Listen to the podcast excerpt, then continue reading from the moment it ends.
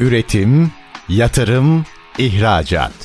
Üreten Türkiye'nin radyosu Endüstri Radyo sizin bulunduğunuz her yerde. Endüstri Radyo'yu arabada, bilgisayarda ve cep telefonunuzdan her yerde dinleyebilirsiniz. Endüstri Radyo.com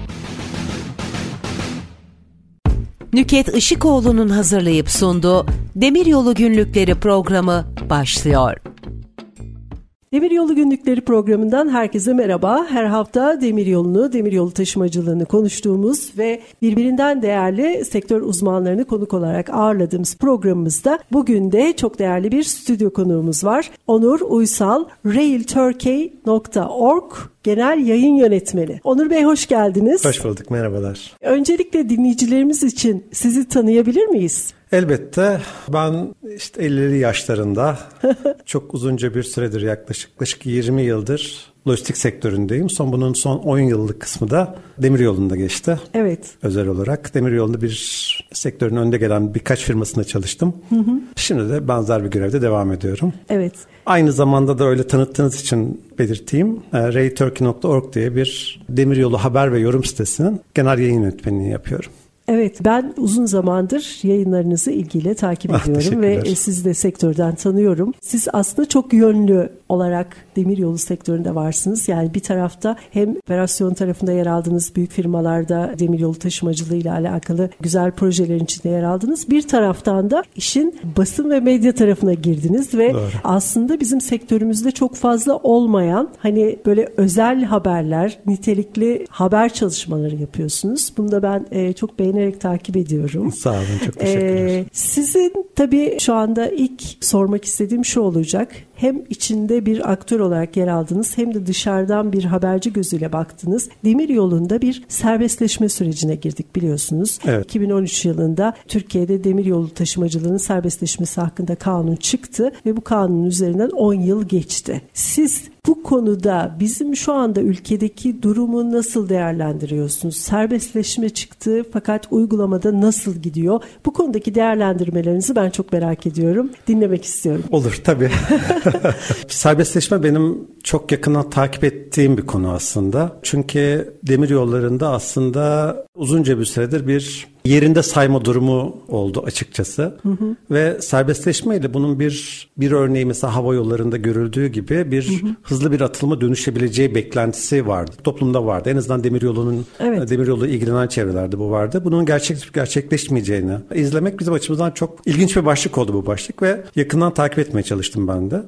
Açıkçası 10 yılın sonunda baktığımızda bu konuda çok büyük adımlar attığımızda çok büyük gelişmeler kaydettiğimizi daha doğrusu söylemek çok mümkün değil. Maalesef. Ee, iki taraf, iki yönü var bu işin. Birincisi yolcu tarafı, ikincisi de yük tarafı.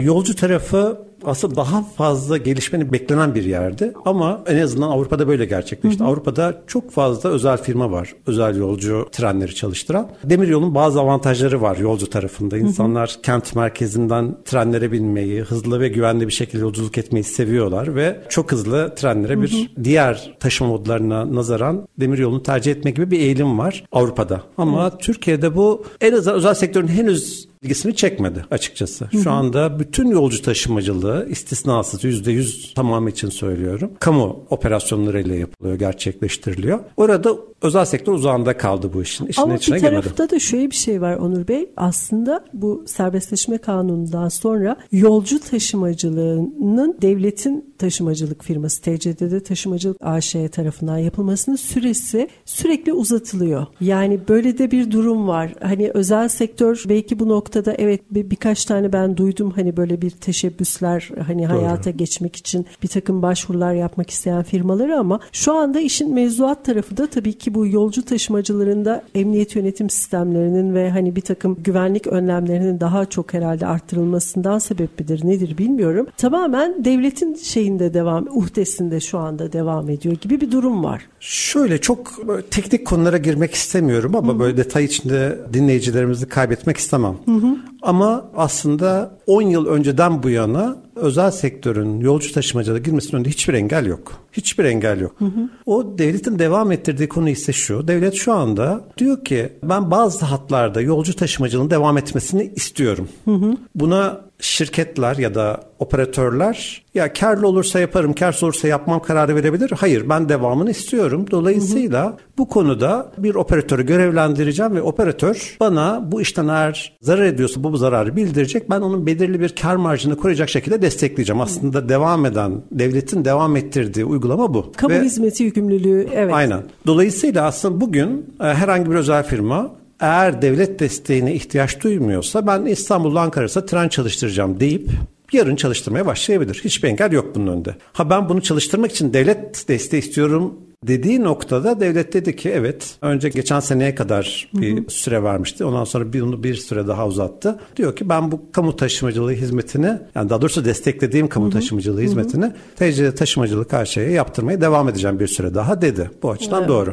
Zaten bu yüzden aslında bir tren yolu şirketi bir özel şirket daha doğrusu hı hı demiryolu şirketi kurup Kapadokya hattında bir tren özel evet, tren çalıştırma duydum. çalışmasına başladı ancak sonra yani ha. iş Tamam sona ermedi. En azından şey yapmadı. Başladı hayata mı? geçmedi. Hayır. Hayata geçmedi. Proje geçmedi. aşamasında kaldı. Maalesef öyle. Aslında tabii ki yani demiryolu taşımacılığının özel sektörün de hani girdiği bir takım böyle turistik hatlarda belki de işte az önce de örneğini Hı-hı. verdiğiniz gibi Kapadokya'da veya herhangi başka bir bölgede yapılması özellikle bu Avrupa'da falan bazen izliyorum. Bu güzel turistik Doğru. hatlar var. İsviçre'de var mesela işte Fransa'da var. Yani o videoları izlediğim zaman aslında bizim de hani doku olarak, tarihi doku olarak ve turizm açısından böyle güzel trenlerimizin hayata geçmesi, işlerlik kazanması çok iyi olur diye düşünüyorum. Mesela şeyi hatırlıyorum. Bu Kars treni aslında bundan bir 15 yıl önce falan boş giden boş gelen bir trendi. Doğru. O dönemlerde. Fakat daha sonra bu sosyal medyanın da etkisiyle oraya e, turistik seyahat yapan insanların paylaştığı fotoğraflar işte ve paylaşımlarla bir anda çok popüler oldu. Şu anda yer bulmak mümkün değil. Çok doğru. Dolayısıyla hani benzer projeler farklı hatlarda ve turistik bölgelerde de tabii ki hayata geçebilir. Bu çok da güzel olur. İlgiyi de arttırır. Çünkü demir yolunda bu trenle gitmenin çok farklı da bir şeyi var. Psikolojik bir tarafı da var. Yani çok zevk alıyorsunuz. Ben bazen e, sosyal medyada da görüyorum. O kaldıkları kompartımanlarda çok güzel dekorlar yapıyorlar. Doğru. Oturuyorlar. Arkadaş ortamları, dost sohbetleri, bir tarafta kayıp giden bir manzara camda. Dolayısıyla çok keyifli gözüküyor. Kesinlikle bu yolcu tarafının aslında inanılmaz zenginleştirme olanakları var. Yani Hı-hı. yolculuğu. Bunun hem farklı vagon tipleri, yemek evet. restoran vagonları, üstü cam vagonlar. Ya hangi yolculukta? Yataklı vagonlar. Evet yürüyerek yemeğe gidebiliyorsunuz yani hangi yolculukta? Kesinlikle öyle. Dolayısıyla aslında evet. o günlerde aslında yolculuk yani turizmde daha da fazla önemli hale gelen Hı-hı. görmekten çok deneyim, Hı-hı. güzel deneyimler yaşamak e, konusunda aslında demiryolu çok farklı deneyimler sunabilecek kapasiteye sahip. Evet. Bir başka aslında yine yolcu tarafında bir başka avantajı da demiryolunun dünyanın pek çok yerinde demiryolu tercih edilen bir mod. Yani evet. kimse buradan İstanbul'dan Kapadokya'ya otobüste bineceksiniz öyle gideceksiniz arada da biz işte bilmem nerede size bir şeyler göstereceğiz tarihi bir yerler göstereceğiz dediği zaman çok çekici gelmiyor. Otobüsten çok Hı-hı. hoşlanmıyor kimse. Hı-hı. Çok demiryolu karşılaştığında çok hoş bir deneyim de değil zaten. Hı hı. Dolayısıyla demiryolu bu açıdan eğer biz bir takım güzel örnekler yaratabilirsek hem yurt içinde hem yurt dışında çok çekici gelebilecek, insanlara çok çekici gelebilecek bir takım çözümler evet, çok cazibeli bir evet hale gelebilir. Ben bu konuda gerçekten çok ilgi çekeceğini ve tercih edileceğini düşünüyorum. Az önce söylediğimse demir yolu yolculuğu, tren yolculuğu çok keyifli bir yolculuk. Az önce de söylediğim gibi yani yürüyerek yemek vagonuna gidip yemeğinizi yiyip tekrar yürüyerek kompartmanınıza geri dönebiliyorsunuz. Bu inanılmaz güzel bir şey. Peki siz bu serbestleşmede evet yolcuda istenilen beklenen seviye gelmedi. Şu anda devletin dışında özel sektörde hiçbir yolcu taşımacılığı, demiryolu tren işletmecisi yok. İşin peki yük tarafına baktığımız zaman yük tarafını nasıl değerlendiriyorsunuz? Yük tarafında şöyle bir avantajla başladı Türkiye açıkçası. Özel sektör TCD'nin daha önceki dönemde özel vagon sahipliği uygulamaları sayesinde hı hı bu alanda firmaların gelişmesini sağladı. Buna destek evet, verdi. Çok yabancı değildi firmalar. Değildi aynen. Evet. Ben yolcu tarafındaki büyük bir yabancılığın da önemli bir handikap olduğunu düşünüyorum Doğru. ama yük tarafında sektörü bilen, vagon nedir, tren nedir, nasıl çalışır, ne tür sorunları var, ne tür avantajları var, hangi yükler bunun için avantajlı, hangi müşteriler demiryolu ile ilgileniyor ya da demiryoluna çekilebilir. Bu konuda önemli bir birikim biriktirdi. Bence bu konuda öncelikle aslında TCDD'yi takdir etmek lazım. Yani Evet. bu konuda bir sektörün gelişimine çok büyük katkıda bulundu. Doğru. Bir takım özel tarifelerle, e, özel desteklerle ve bu sayede yolcu tarafında olmayan şey yük tarafında oldu ve iki tane firma bu işe girdi. Aslında önemli gelişmeler. Yani payları şu anda yaklaşık bu sayılar çok böyle resmen yayınlanmıyor. O yüzden çok kesin ifadeler kullanmak istemiyorum ama hala TCD'nin çok büyük bir TCD taşımacılığın çok büyük bir payı var elbette özel Evet, operatörlerle karşılaştırıldığında. Dolayısıyla sektörü hala TCD'de taşımacılık domine ediyor. Ama özel sektörün iki firması da özellikle kendi grup yüklerini taşımaya başlayarak bu sektöre girdiler. Çok fazla TCD dışında deneyimli kadronun olmadığı, bilginin çok fazla olmadığı bir alana girdiler. Cesur girişimler bana Evet. sorarsanız. Evet. Ve hani yük açısından belki de pazar açısından daha rahattılar. Çünkü pazar daha kontrollerindeydi. Hani yük bulma endişesi duymadan belki girdiler ama o operasyonda gerçekten yabancı oldukları bir alana Evet. e, girdiler ve zor bir alan. Çünkü bütün yetişmiş kadrolar TCDD içinde ve bir kamu şirketinin içinde çalışan insanlardan oluşuyor. Onlardan yetişmiş kadro bulmak çok kolay bir şey değil. İnsanları devlet sektörüne, özel sektörüne çekmek çok kolay değil. Evet. Gelecek insanlar açısından hep bir soru işaretleri özel sektör diyoruz. Yarın ne olacak? Bir yıl sonra ne olacak? Bunlar büyük soru işaretleriydi. Doğru. Sektör ne yazık ki çok hızlı büyümediği için çok genç kadroların da olduğu bir sektör değil. Yani Evet ben de onu söyleyecektim. Yani üniversitelerde şu anda mesela bir demiryolu bölümü yok. Yani şu var raylı sistemler işletmeciliği bölümü var. Doğru. Tabii raylı sistemler iki modu da yani kent içi raylı sistemleri de kapsıyor ve genelde hani oradan mezun olan arkadaşlarımızın büyük bir oranda büyük şehirlerdeki metrolarda çalışmaya başlıyorlar. Bir kısmı TCDD'ye başvurabiliyor. Fakat şu anda bunlar yeni yeni işte mezunlar veriyorlar. Belki son 10 senedir. Fakat akademik olarak baktığımızda mesela akademisyen sayısı çok az. Demiryolu konusunda akademik çalışmalar yapan, ünvanı olan insanlar çok az. Genelde yan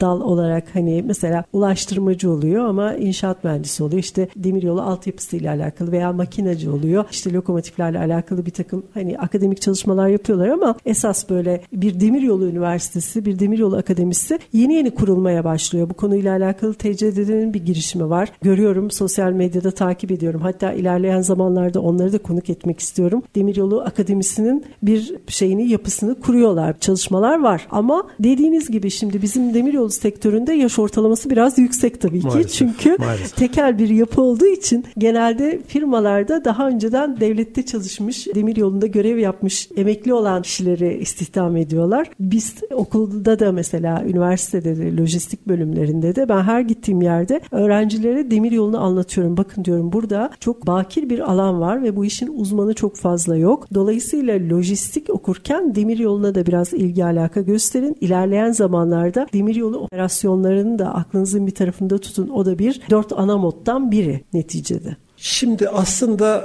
yani bu işin bence sırrı şurada. Daha örneğin devlet tekelinde olan savunma sanayi de mesela böyle bir alan ama çok büyük bir istihdam çekiyor ve en parlak gençleri kendisine çekiyor. Dolayısıyla Evet. mesela orada öyle bir sorun yok. Devlet tekeli olmasına rağmen savunma sanayinde öyle bir sorun yok. Onu demek Evet. istiyorum. Dolayısıyla aslında konu biraz bu sektörün büyüme hızıyla ilgili. Bu sektör geçtiğimiz Ve 10 yılda da alakalı.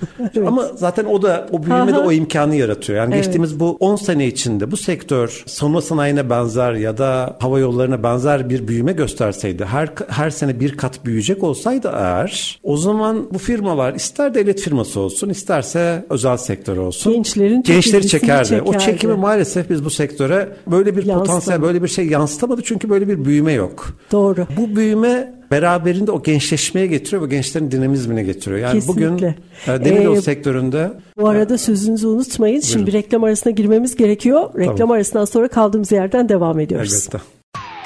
Üretim, yatırım, ihracat.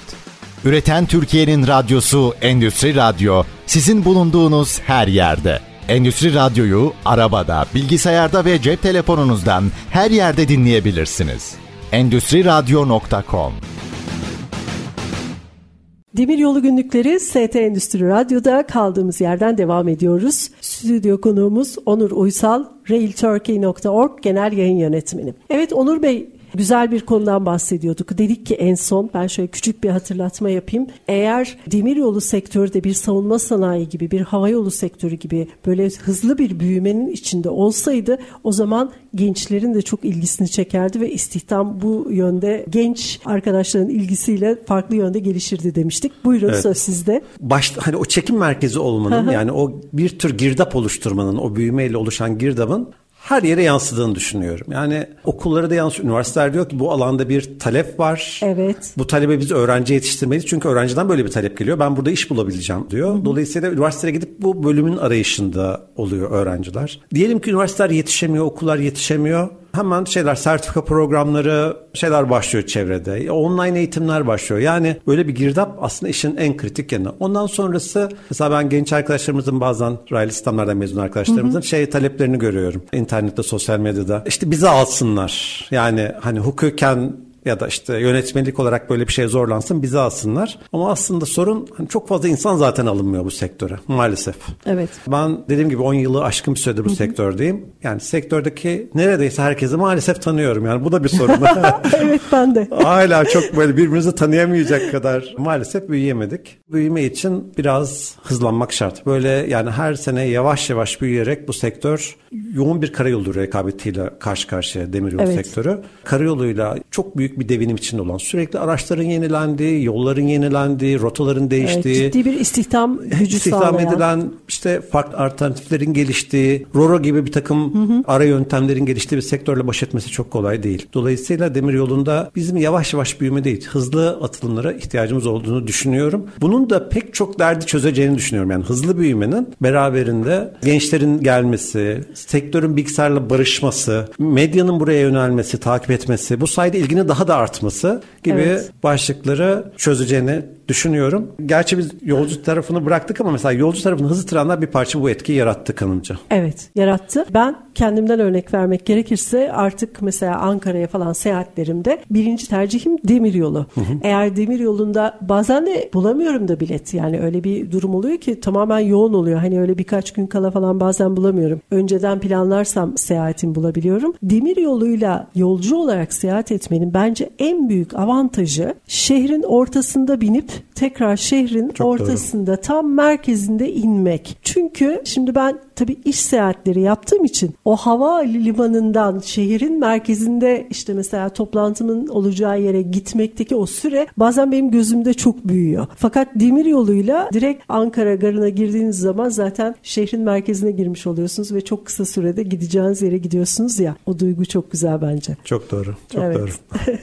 Şimdi şöyle aslında az önceki bahsettiğimiz konunun devamında şunu da söylemek istiyorum. Mesela son dönemdeki ülkemizin bu ulaştırma master planlarında, kalkınma planlarında, işte 2053 planlarında, orta vadeli planlara baktığım zaman şimdi ben iş icabı onları tabii inceliyorum. Aslında demir yoluyla alakalı çok güzel hedefler kondu.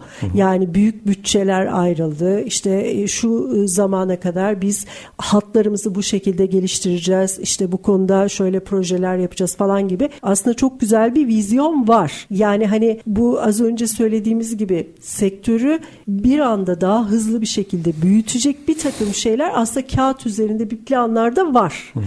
Aslında daha da geriye baktığımızda serbestleşme kanununun çıkış amacı da buydu. Çünkü bizim bu Avrupa Birliği'ne uyum sürecinde bir takım düzenlemeler yapıyorduk ama bu demir yollarının serbestleşmesiyle alakalı faslın olduğu biz bölüme daha henüz gelmemiştik. Gelmeden yani o yetkinliği sağlamamız istenmeden önce demiryolu serbestleşme kanunu çıkardık fakat e, sonuç beklenen kadar olmadı. Hani tamam sıfır değil, yok değil. Evet iki firma var. Fakat bu noktada benim aklıma şey geliyor. Bu iki firmanın eğer kendi yükü olmasaydı bir lojistik firması gibi piyasaya taşımacılık yapıyor olsalardı o zaman bu kadar cesaretli davranabilirler miydi diye de kafamda bir soru işareti de var. Bence sorunun cevabı var. Başta kimse girmedi. Yani kendi yükü olmayan kimse şimdiye kadar maalesef girmedi. Bir takım lisans alanlar ve girmeyi düşünen firmalar var. Yani çok Evet. haklarını yemek istemem Evet ama şu anda var. Evet. Ama fiili olarak henüz başlama Başlamadılar, doğru. aşamasına doğru, ilerliyorlar. Şimdi zor bir başlık. Yani Evet. ben de çok kolay olduğunu iddia edemeyeceğim. Çünkü demiryolu sektörüne girmek demek yani bir taşımacı olarak girmek demek büyük yatırımlar yapmak demek. Evet. Ve bu yatırımlar hani mesela otobüs alır gibi olmuyor öyle söyleyeyim. Yok. Sadece miktar şey tutarı ile ilgili de değil konu. Eğer yurt dışından bir lokomotif alacaksanız sıraya giriyorsunuz. Öyle hemen tamam buyurun yarın anahtarı işte burada yarın teslim alabilirsiniz demiyorlar. Şu an 3 sene falan sonra Kesinlikle gün öyle. geliyor 3-4 sene sonra. Ee, kaldı ki onların mesela bütün Avrupa'da otomobillerin ya da otobüslerin ya da kamyonların lisanslaması ile ilgili süreçler daha basit ve daha oturmuş bir şekilde yani yurt dışından da bir kamyon ithal ettiğinizde ertesi gün ya da çok kısa bir süre içinde kullanmaya başlayabiliyorsunuz ama vagonlar, lokomotifler için aynı şeyler geçerli değil. Daha uzun süreçler gerekiyor. Kontroller, testler, Türkiye'de kullanılabilmesine dair bir takım izinlerin alınması Teknik. ve hani birdenbire büyük bir yatırımı bir vadeyle almanız, bir uzun bir vadeyle planlayarak yapmanız gerekiyor. Oysa ki Türkiye ekonomisinin hani yapısı tam olarak böyle değil aslında. Ya eleştirmek, eleştirmek ya da hani kritize etmek için söylemiyorum. Yapı böyle değil. Yapı Evet. Türkiye sanayisi esneklikle başkalarının önüne geçmeye çalışıyor.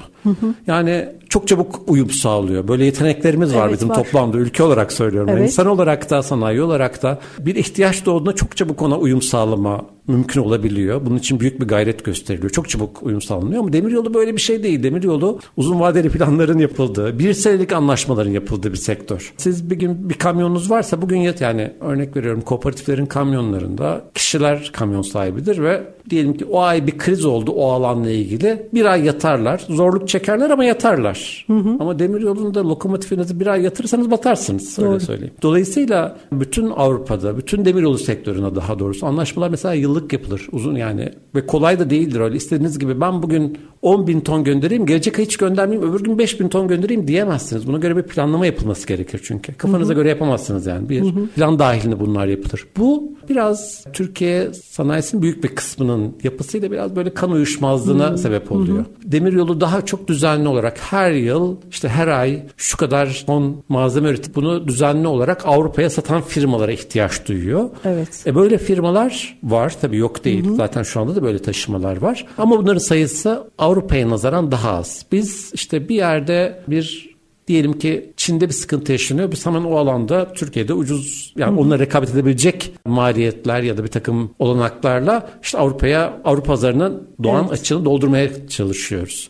Ya da işte Mısır'la rekabet ediyoruz diyelim. Mısır da bir geriye düşüyor. Biz burayı tamamlıyoruz gibi. Yani yıl içinde bir iniş çıkışların olduğu bir sanayi yapısına sahibiz diye düşünüyorum. O yüzden Evet. demir yolunda ilk tercih olmuyor demir yolu. Bu Evet. bu tür firmalar için. Tabii çözümsüz bir alandan söz etmiyorum. Bunun karşılığı ne? Nasıl bir çözüm geliştirildi? Konteyner taşımacılığı. Konteyner taşımacılığında A sektörü düşer, B sektörü gelir. O konteyner treni gene gidebilir. Daha iniş çıkışlara daha Uyumlu, daya- uyumlu evet. bir taşıma modu konteynerde ve Türkiye'de gerçekten ciddi bir konteyner taşımacılığı var. Türkiye ile Avrupa arasında bayağı büyüdü. Geçmişe Evet. göre bayağı büyüyen daha düzenleşin artık sürelerin çok kısaldığı, kamyonlarla, tırlarla rekabet edebilecek sürelerde ulaşımın olduğu bir hizmet haline geldi. Evet ben aslında o Konteyner noktada da biraz düşüncelerinizi almak istiyorum. Siz daha önceki yani kariyerinizde de şimdi de de Avrupa ile sürekli bir bağlantı halindesiniz. Doğru. Gerek taşımacılık olarak diğer gerek diğer konularda. Peki Avrupa'ya baktığımız zaman Avrupa'daki uygulamalarla işte Türkiye'deki bu uygulamaları demir yolunun tercihini, kullanımını nasıl değerlendiriyorsunuz? Yani oradaki yaşanan sorunlarla bizde yaşanan sorunlar örtüşüyor mu? Ya da işte ne bileyim mesela bizim altyapıda yaşadığımız sıkıntılar Avrupa'da ne ölçüde giderilmiş falan gibi gözlemleriniz nelerdir? Şöyle Avrupa'da bu sanayi gelişiminin daha erken evrelerinde demir yolunun gelişmiş olması gibi bir avantajı var Avrupa'nın. Bu yüzden pek çok sanayi tesisi demiryolu bağlantılı örneğin. Evet. Ve bu muazzam bir olanak yaratıyor demiryolu için. Bugün örneğin Avrupa'da çok sevilen Türkiye'de ise bir türlü demiryolunun ana taşıma modu haline gelemediği sektörler var. Mesela otomotiv.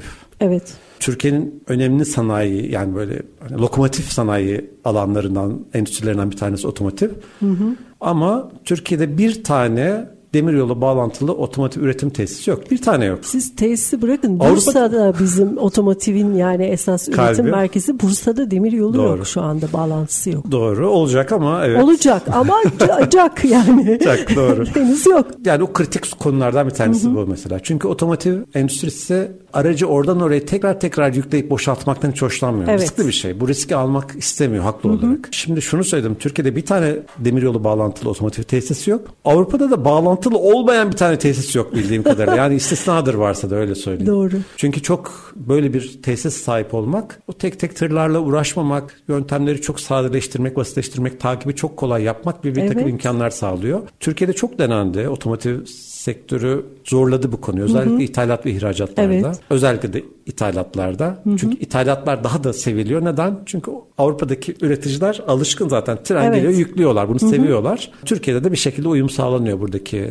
varıştaki istasyonlardan yükleme depolama alanlarına aktarılmasını yönetti Türkiye. Ama bu sektörün kalıcı modu haline maalesef hala gelemedi. Yani tabii Avrupa'da bu otomotiv taşımacılığı dediğiniz gibi bütün tesislerin içine demiryolu bağlantıları geliyor. Burada o zaman şöyle diyebilir miyiz? Bir örnek daha vermek istiyorum. Tabii, lütfen, lütfen. kestim. Tabii, tabii. Çok özür dilerim ama mesela ikinci kritik sektörlerden bir tanesi kimya sektörü. Kesinlikle Tehlikeli madde bunlar ve tehlikeli maddelerin tırlarla taşınması çok tehlikeli. aynen. Dolayısıyla yani yapılabiliyorsa demiryolu tercih etmek her zaman birinci öncelik. Evet. Şimdi bu konuda da çok özür dilerim lafınızı Buyurun. unutmayın bir parantez açmak istiyorum. Tehlikeli madde taşımacılığı çok önemli. Çünkü Allah korusun herhangi bir kaza zamanında falan tahrip gücü çok yüksek, çok kayıplı kazalara sebep olabilir. Şimdi Avrupa Birliği'nde bu uygulamalara baktığımızda genelde tehlikeli madde taşımacılığı için demir yolunun tercih edildiğini ve demir yolunda tabii kent merkezinden geçmeyen, tamamen kentin dışından geçen hatlar yani tehlikeli madde için ayrı hatlarda taşıma yapıldığını biliyorum. Böyle uluslararası toplantılarda da hani bununla ilgili oradaki uzmanlar bize bilgi vermişlerdi. Fakat şu anda Türkiye'de tehlikeli maddenin demir yoluyla taşınmasıyla alakalı gerekli altyapıda çok ciddi bir problem var. Yani depolama sahası olsun, işte onların yüklemesi, bekletilmesi olsun. Çünkü onun da diğer yüklerden ayrı bir uygulaması olduğu için hani farklı prosedürü olduğu için maalesef mesela tehlikeli madde taşımacılığı yapmak istediğinizde misal Anadolu'dan Avrupa yönüne gitmek istediğinizde bir kere Marmara'dan geçemezsiniz tehlikeli doğru. maddeyle. Feribot yok, geçemezsiniz. Dolayısıyla Anadolu üzerinden bir taşıma planlayamazsınız şu anda tehlikeli madde olarak. Avrupa'dan başlatmanız gerekiyor taşımayı. Onu da tabii her yerden değil, uygun olan bir noktadan. Dolayısıyla böyle handikaplarımız var. Doğru. Aslında özellikle Avrupa ile Türkiye arasındaki taşımacılıkta sıfır durumda değiliz öyle söyleyeyim. Halkalı Evet. bu açıdan güzel bir merkez haline geldi. Gerek depolama açısından gerek gümrükleme açısından ve ciddi bir trafik var. Türkiye ile Avrupa arasındaki trafiğinde kimyasal maddelerin taşınmasında demir yolu, konteyner trenleri kullanılıyor. Bu açıdan sıfır durumda değiliz ama gene de şunu söylediğiniz konu çok önemliydi. Şimdi Türkiye'de kimya sektörü nerede kuruldu diye baktığımızda tabii hepimizin akla gelecek ortak bir noktadır Gebze. Gebze'de demir yolu terminali yok. Yok. Gebze'de bir kimyasal üreticiyseniz ürününüzü satmak için ya da ham madde almak için kullanabileceğiniz en yakın demir istasyonu ya Halkalı ki orada da 3. köprüye geçmeniz gerekiyor. Evet. Ya da doğuya yönelmeniz gerekiyor. En yakın yer Köseköy. Evet. Dolayısıyla buna bakmak lazım. Kimya sektörü bu demir yolunu arıyor. Avrupa demir yolunu istiyor kimyasal maddelerin, tehlikeli maddelerin taşınmasında. Bizim bu konudaki merkezimiz Gebze. Biz nasıl çözüm üretebiliriz'in çoktan sorulmuş olması gerekiyordu. Soruluyor ama henüz cevap üretebilmiş Evet. değiliz. Yani öncelikle aslında bizim bir kere altyapımızı e, işte bu lojistik merkezler, organize sanayi bölgeleri, işte kimya sektörü, otomotiv sektörü altyapımızı bunları ana sisteme bağlayacak şekilde kurgulamamız gerekiyor. Çünkü ara nakliye veya işte bu geçiş problemleri ortaya çıktığı zaman demiryolu cazibesini kaybediyor. Şimdi müsaadenizle kısa bir reklam arası Elbette. sonra devam. Üretim, yatırım, ihracat. Üreten Türkiye'nin radyosu Endüstri Radyo sizin bulunduğunuz her yerde. Endüstri Radyo'yu arabada, bilgisayarda ve cep telefonunuzdan her yerde dinleyebilirsiniz. Endüstriradyo.com ST Endüstri Radyo'da Demiryolu Günlükleri programımızda kaldığımız yerden devam ediyoruz. Stüdyo konuğumuz realturkey.org Genel Yayın Yönetmeni Onur Uysal. Onur Bey, biz özel sektörün demiryoluna ilgisini arttırmak için neler yapabiliriz sizce? Güzel soru. Şimdi aslında benden önce bu soruyu Demiryolu Taşımacıları Derneği bir parça cevapladı aslında. Güzel bir rapor yayınladı ve dedi ki Teşekkür ederiz. Özet olarak dedi ki işte birkaç konuya odaklandı aslında. Bir, demiryolu taşımacılığını daha verimli hale getirebilecek bir takım altyapı değişiklikleri yapılmalı dedi ve çok haklı bu konuda.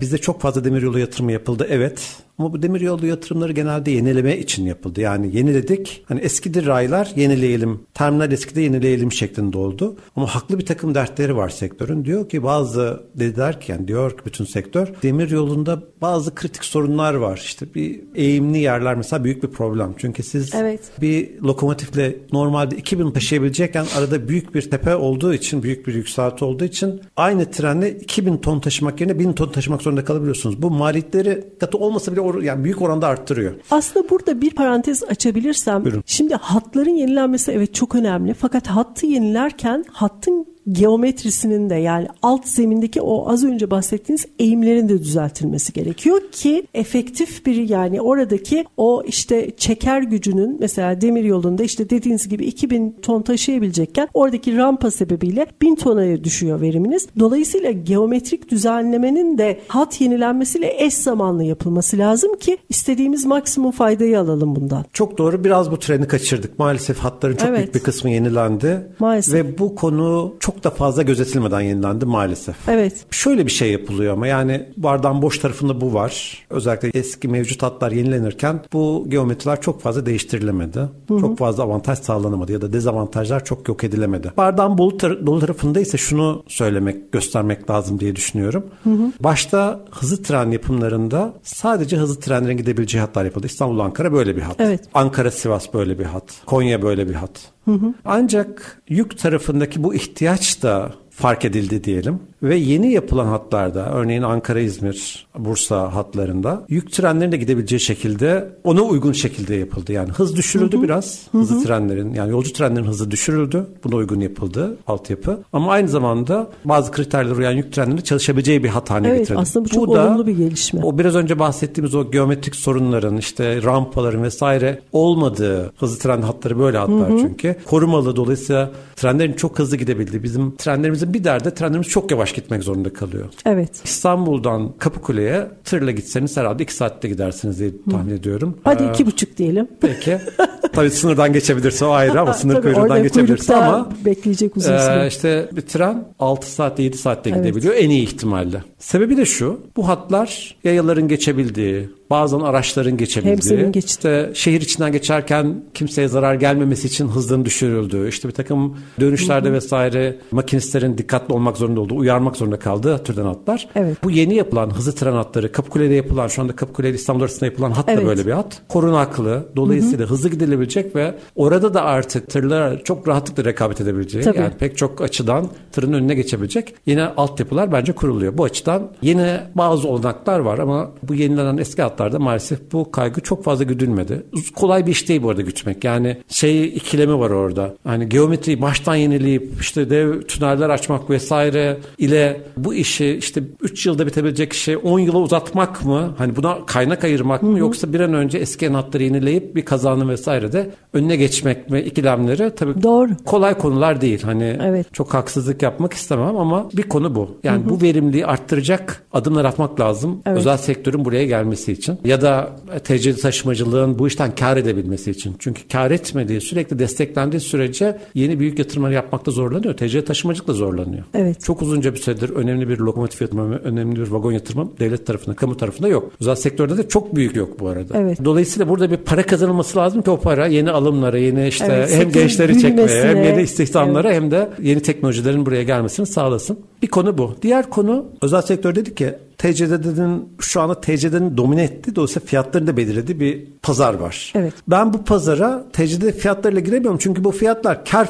karlı fiyatlar değil dedi. Yani girdiği zaman daha pahalıya hizmet satarak ancak ayakta durabilir ama pazarda bir firma domine ediyorken ve daha ucuz maliyet, daha ucuz fiyatlarla çalışıyorken özel sektörün gelip daha bir buçuk katı fiyatla gelip pazarda bir hareket yaratması çok kolay değil. Hı hı. Takım kalite, katma değerli hizmetlerle kaliteyi arttırarak, kızarttırarak belki yapmak isteyebilir ama kolay değil. Dolayısıyla dedik ki o zaman madem böyle olacak aynı şartlarda olalım. Ben kamunun aldığı desteği ben de alayım dedi. Ben ama bunu çok olası talep olarak görmüyorum yani açıkçası. Ya Bence azından... karı arttıracak şeyleri e, devlet bu konu daha fazla önemsemeli. Bu politik olarak belirlemeli. Örneğin Türkiye'de gelişen sektörleri, demiryoluna yönelmesinin istenildiği sektörleri demiryoluyla tanıştıracak ya da barıştıracak bir takım büyük projeler geliştirilebilir diye düşünüyorum. Örneğin demiryolu bağlantılı bir büyük otomobil stoklama alanı evet. sektöre müthiş bir değer katar. Müthiş bir değer katar. Çünkü şu anda terminalden indirilip daracık bir yerlerde aracı hızla stok yerlerine aktarmak gerekiyor. Araç stok yerlerine aktarmak gerekiyor. Örneğin bu bir çözüm olabilirdi. Ya da Gebze'nin yani kimyasal, kimya sektörünün firmalarının demiryolu tanışacağı bir takım bağlantılar ya da yeni terminaller, projeler bir çözüm olabilirdi. Ya da yeni yatırımlar, devletin ciddi teşvikleri oluyor yeni yatırımlarda. Bu yeni evet. yatırımlarda demiryoluyla bağlantılı olabilecek yerlere ya da demiryolu bağlantılı olması şartıyla bir takım teşvikler verilmesi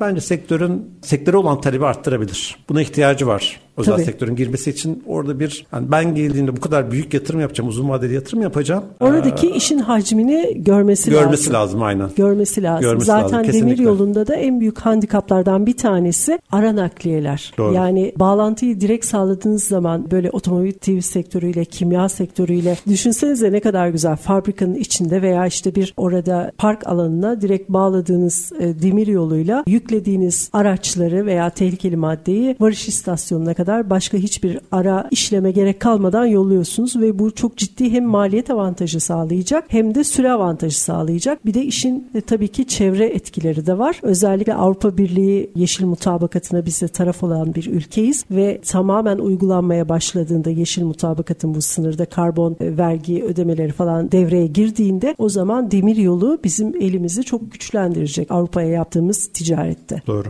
Evet. Tam tersinden eğer bu dönüşüm yapamazsak buralar geri kalmaya başlayacağız. Evet. Yani şu anda bile tır kuyruklarını görüyoruz haberleri izlediğimiz zaman Kapıkule'de. Biz demir yoluyla hem süreyi o gümrük geçişlerini, sınır geçişlerini çok avantajlı hale getirebiliriz. Hem de şimdiden aslında şu anda bu Kapıkule'ye yapılan tren hattı da Avrupa Birliği fonlarıyla destekleniyor. Dolayısıyla Avrupa Birliği için de bu bağlantı çok önemli. Dolayısıyla dediğiniz gibi bizim şimdiden araç, ekipman, altyapı, insan kaynağı yani bu konularda hazır olmamız lazım. Ticaretimizin aksamaması için önümüzdeki süreçte. Çok doğru. Pandemi de aslında bu konuda iyi bir gösterge oldu. Birdenbire tır trafiğinde büyük sorunlarla karşılaşıldı. Sınır geçişleri yapılamadı, viz alınamadı. Bir takım sınırlamalar getirildi, karantina oldu, oldu İran'la öz örneğin ve demiryolu o sırada kurtardı. Demiryoluyla bu işi yapabilen, buna hazırlıklı ya da bunu zaten yapa gelen firmalar öne geçtiler. Öne geçtiler ama o rüzgarı sonrasında devam ettiremedi maalesef Doğru, sektör. Ben de o zaman yani temassız ticarete imkan verdiği için bizim son yıllara baktığımızda en yüksek taşıma paylarına çıktı demir yolu o dönemde Hı. uluslararası taşımalarda. Fakat daha sonrasında normale dönüldüğünde tekrar herkes eski alışkanlıklarına geri döndü gibi bir durum var. Yani o kadar çok geri dönmedik açıkçası. Hı. Yani Türkiye ile Avrupa arasındaki demir yolu Hı. taşımacılığındaki miktarlar pandemi öncesinden daha üstlerdi. Aa, çok güzel. Tabii. Ama evet yani o rüzgarı kalıcı ve daha da büyüyecek bir hale getiremediğimiz doğru açıkçası. Keşke getirebilseydik. Keşke evet, daha iyi olabilseydi. Belki bundan sonra getiririz. Yani tabii pandemi gibi bir şey tekrar olmasın Allah korusun da biz dediğiniz gibi demir yolunda büyük sıçramalar yaparız inşallah önümüzdeki süreçte. Bununla ilgili bence en önemlisi farkındalık ve vizyon oluşturmak öncelikle. Çünkü baktığımız zaman aslında yeni yeni farkındalıklar oluşuyor. Mesela bundan 10 sene önce sanayicimiz çok fazla bilmiyor demir yolunu işte üretim tüketicimiz çok fazla bilmiyor. Üniversiteler hani çok fazla bilmiyordu. Fakat şu anda herkesin bir aslında ilgisi var. Bu hani sizin deyiminizle bardağın dolu tarafından bakarsak demir yolunu herkes çok seviyor. Yani bir kere demir yolu böyle diğer taşıma modlarına göre daha böyle bir daha romantik, daha Doğru. sevilen, tercih edilen. Ben mesela demir yolu sektörü ay ne güzel falan diyorlar. Hemen peşinden Kars trenine bilet bulabiliyor musunuz cümlesiyle devam ediyor. Dolayısıyla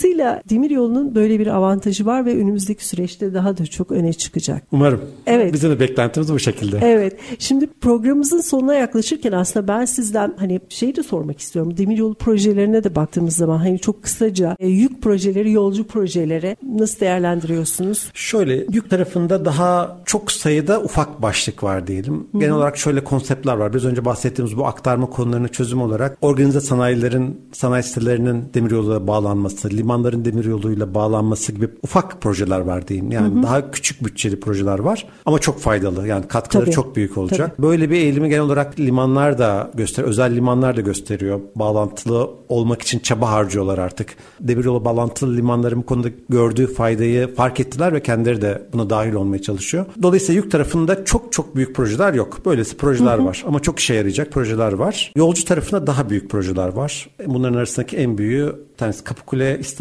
demiryolu hı hı. bağlantısı, bir diğeri İzmir Ankara hızlı tren bağlantısı, bir evet. tanesi bir diğeri Bursa, yeni evet. şimdi Kayseri başladı. Bu projeler sayısı arttıkça daha fazla alanı kapsadıkça hı hı. demiryolları, demiryollarına özellikle otobüsten bir olacak. Bu da hepimiz için çok güzel olacak öyle evet, söyle. Evet çok güzel olacak. çok teşekkür ediyorum. Ederim, ben ee, teşekkür ederim. Demiryolu her zaman hayatımızda olsun. Çünkü ben demiryolu taşımacılığının ülkemize, insanımıza, ekonomimize, ticaretimize çok değer katacağını düşünüyorum. Ve bu konuda gelişmiş ülkelerde de gözlemlediğimiz gibi ülkemizde de demiryolu taşımacılığını hak ettiği seviyeye getirmek inşallah hep birlikte kısmet olacak bize diye böyle güzel temennilerde bulunmak istiyorum. İnşallah. Ee, çok teşekkürler. Ben teşekkür Bugün ederim. E, stüdyoya geldiniz, beni kırmadınız. Çok keyifli bir sohbet gerçekleştirdik. Ayağınıza sağlık diyorum. Sağ olun. Çok teşekkürler benim için de. Evet sevgili dinleyicilerimiz bugün stüdyo konuğumuz railturkey.org Genel Yayın Yönetmeni Onur Uysal'dı. Çok keyifli bir sohbet yaptık. Önümüzdeki hafta Demiryolu günlüklerinde yeni konular ve konuklarla tekrar bir arada olmak dileğiyle. Hoşçakalın, sağlıkla kalın.